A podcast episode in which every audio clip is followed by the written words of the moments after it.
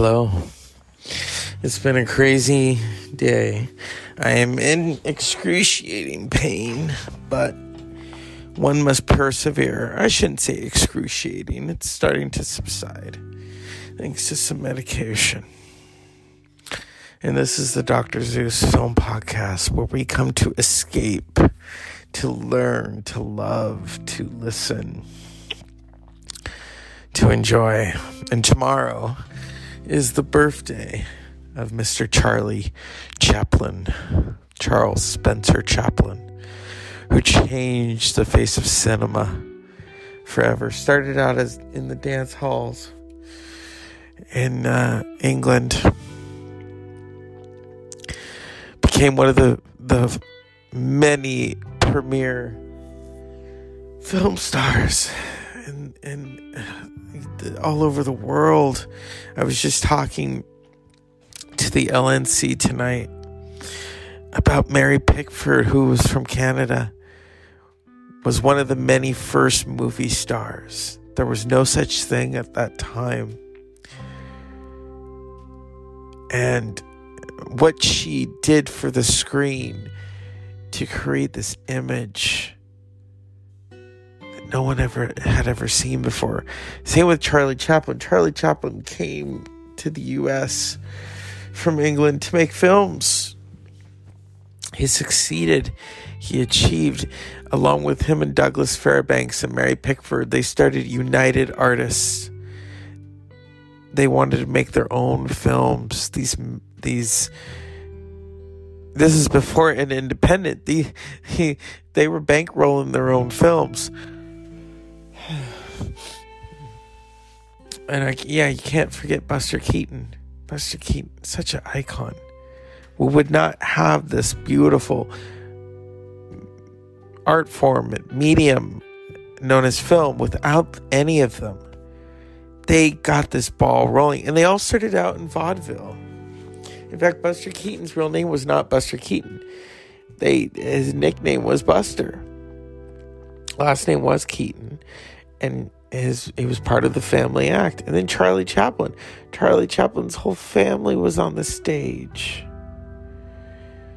Charlie Chaplin's brother said something very profound to him once. Here he was the biggest thing in the world, and nobody knew what he looked like outside of the makeup. He was able to walk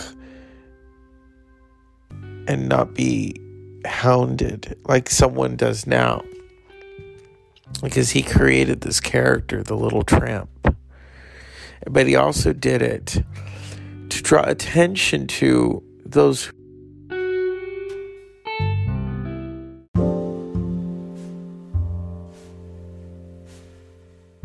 cut off.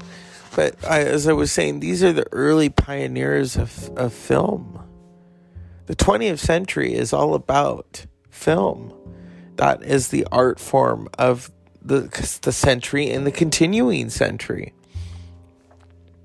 From 1896 to now. Film is a language. It is whether it's through subtitles, the look and the feel of the film is universal. And as I continue on in this life, I am drawn to these beautiful films from all over the world that tell that universal story of finding yourself, gravitating toward this art form. This is so amazing. Mm. And so tomorrow I'm going to do a special show for Mr. Charlie Chaplin because of how much he brought humor and humanity to film at such an early point in its inception. And then began to direct his own films. That really is a moment to go from being um, a bit player in the early days of film. Kid at Auto Races was his debut in 1914. And then to be able to direct his own films the gold rush, the circus, the kid, modern times, the great dictator. the AFI they did this really great thing years ago, and all these actors are saying Charlie Chaplin back then was able to parody Adolf Hitler, and at that time people didn't think it was very funny. But those involved during the war, especially a lot of the British soldiers, would laugh until they cried about Hitler because of what Chaplin was able to do was to show this madman as nothing but a buffoon and poked fun at him. He took this art form known as film and made it his own. And then was later uh, ostracized and exiled from the United States. Didn't come back until the 1960s, 70s. And even then, he wasn't sure and he came back and received an honorary Academy Award, the biggest standing ovation of anyone. Legendary. There's even a weird film out, I don't know where it is now, about how his grave was robbed. Grave robbers stole the body of Charlie Chaplin right after he died. That is to be that that famous to have someone steal your body. They didn't even do that to Michael Jackson, but they did that to Charlie Chaplin. And I'm not saying that's something to aspire to be, but to have someone who is that well known, that regarded, and that's what we're going to talk about it. We would not have these great film stars and pioneers without Charlie Chaplin. Charlie Chaplin got the ball rolling. So did Mary Pickford. So did Buster Keaton. But it it is Charlie Chaplin whose whose life we we celebrate and we we unite for. And I I am I am looking forward to this episode. I I have never I don't think there's anyone now who will ever come close to Charlie Chaplin. There are comedians. There's Sacha Baron Cohen. Sacha Baron Cohen does something kind of similar to Chaplin in that he stirs people up. And that's what Chaplin did in the early days. He made people laugh. He made people cry. He made people think. In 1919, Chaplin co founded the distribution company United Artists, which gave him complete control over his films.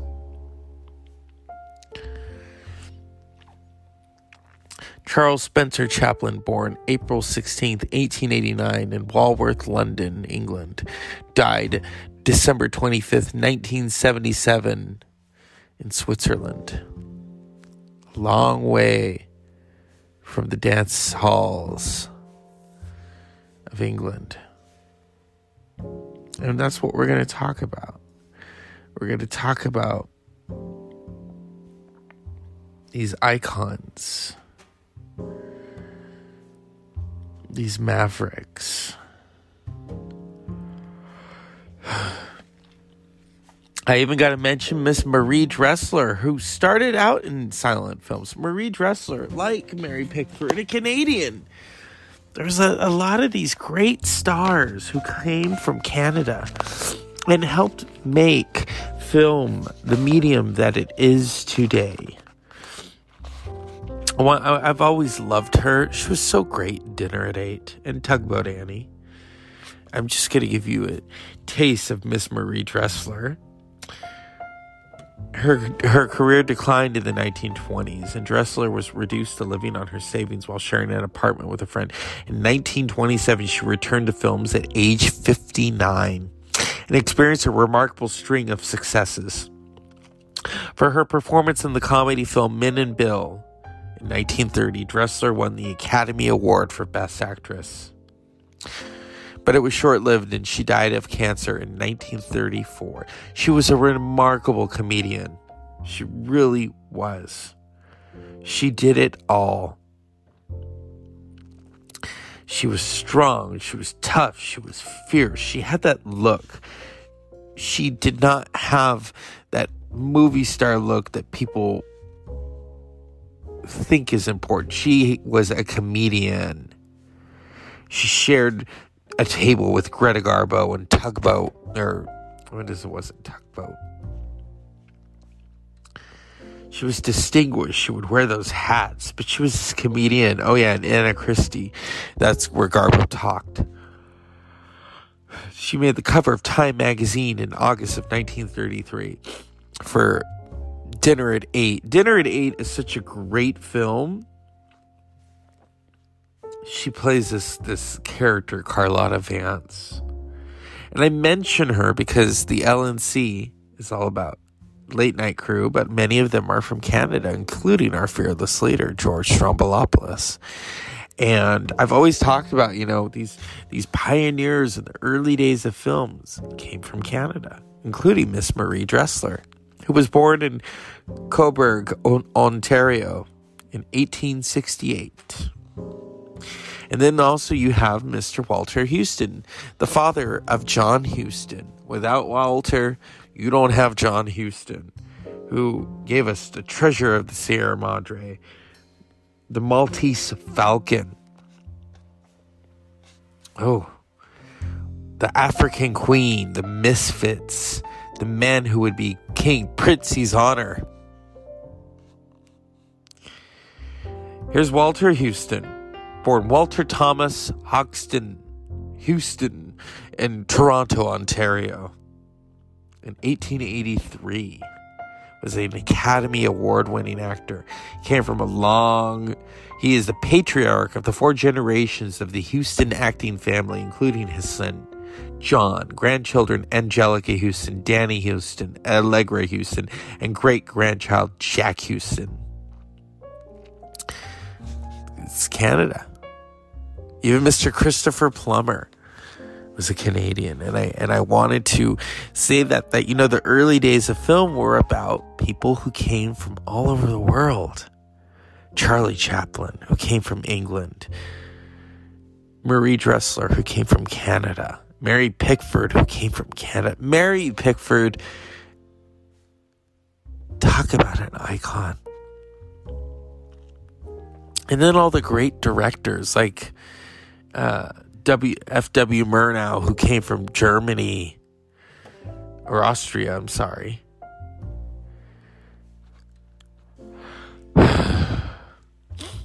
It says a lot about this film medium. It, this medium was created internationally. Hollywood is made up of international history. It was not just an American medium. People came from all over the world to Hollywood and even still to make films, to create films. And that is the beauty of this medium. And it is so amazing. And I am in awe. And tomorrow we talk about Mr. Charlie Chaplin, who set forth the bar people can still can't rise to the to the bar that he set. They try. He was making silent films even when the talkies took over, and talkies are the sound films. He continued making silent films. It wasn't until 1940 when he made The Great Dictator that it was his first sound film. And, and then you look at, as I mentioned earlier, Marie Dressler, who started out in silent films. Her resurgence happened right when sound was coming into the forefront. And then Greta Garbo. Greta Garbo was a silent actress. She had that look, the Garbo, and then started to do sound films like Anna Christie, where it the tagline was Garbo Talks. And then in 1939, with Ernest Lubitsch, she did Ninotchka, where Garbo laughs because she plays this this character and and laughs throughout the film. At first she doesn't, then she learns to laugh. And that is how film was born. These early pioneers, these men and these women who created a medium, an art form that is still going strong a hundred and hundreds of years later, since 1896. It's So we we are still in awe and delighted by film. And for me, it's about the pioneers. I watched the the gold rush not too long ago on a really cold evening, and it was so it warmed me up. And Charlie Chaplin just continue. He he he trudges on as the little tramp and seek of that of uh, that new life. That's what it's all about with Charlie Chaplin. It's about this being this adventurer, this explorer of this new continent known as film.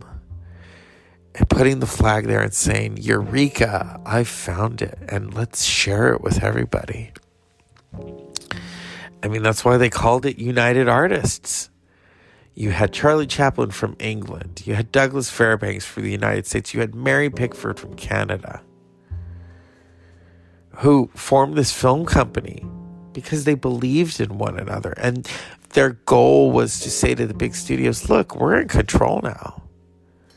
We're going to make films that are going to stand the test of time hundreds of years from now. And it happened. That's why they're all so important. Mr. Alfred Hitchcock, who traveled to Germany in the early 20s to study film.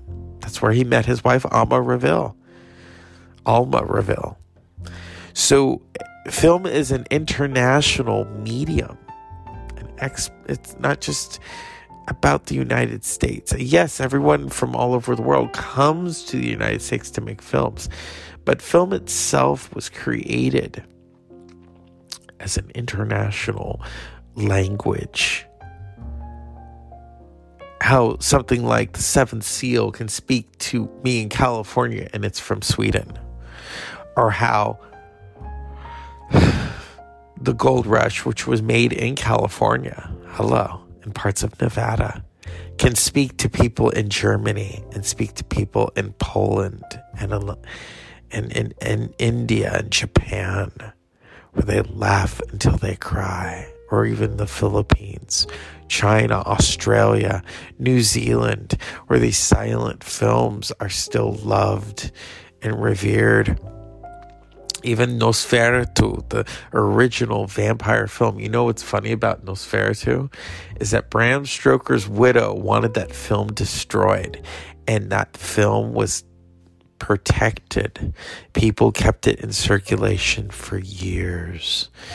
And then finally, it, when it was safe, it became uh, it became a hit all over again because there was a cult following to protect this film from being destroyed. That is, these are mavericks and pioneers of film, and that's why I do this podcast. So, tomorrow, hopefully, I will be a lot better feeling a lot better in order to give you give Charlie Chaplin the respect. Not he he always got the respect. Well, actually, I take you know he really didn't because I just mentioned it. I'm so drugged. I don't know. I do, but I'm tired. Like I said, the great dictator America kicked him out and they fucked up for doing that because they didn't get what he was doing. They didn't get it. Now they kind of get it. But Charlie Chaplin at one point was a controversial person in Los Angeles. I mean, you think of the number of times he'd been married, all the kids that he had, his girlfriend, some some of them younger than he was. But and and that was the thing they tried to kick him out over everything when all he was doing was entertaining people. From the beginning of his career in the dance halls to his first film, Kid at Auto Races in 1914, to directing films, to creating the score, such a smile, to winning that honorary Oscar in 1972 for his body of work that standing ovation no one has ever received that length of a standing ovation as he did. America realized it needed to make make uh, I wouldn't say amends. They needed to show Charlie Chaplin the love while he was alive, and they did. He died soon after in 1977. If Charlie Chaplin were alive today, he would he would be very shocked by our world and very saddened because he his lessons were that we think too much, we don't or we we don't feel enough. And I think he would also get a kick out of that Iron Man. Well, he wasn't Iron Man yet. Robert Downey Jr. played him in a movie. Do you know to this day, no one else has really played Charlie Chaplin like that and received an Academy Award nomination. Eddie Izzard played Charlie Chaplin in The Cat's Meow, directed by Peter Bogdanovich, which is about um, an, a very mysterious and infamous boat trip with William Randolph Hearst and Marion Davies. The Cat's Meow was released 20 years ago, as I said, directed by Peter Bogdanovich. The late Edward Herrmann of Gilmore Girls is William Randolph Hearst, and Marion Davies is played by Kirsten Dunst. Even one of the ladies from Absolutely Fabulous is in the film. Eddie Izzard is Charlie Chaplin. Well, it's been one hell of a trip tonight, even though I am very under the weather. As always, unpleasant dreams.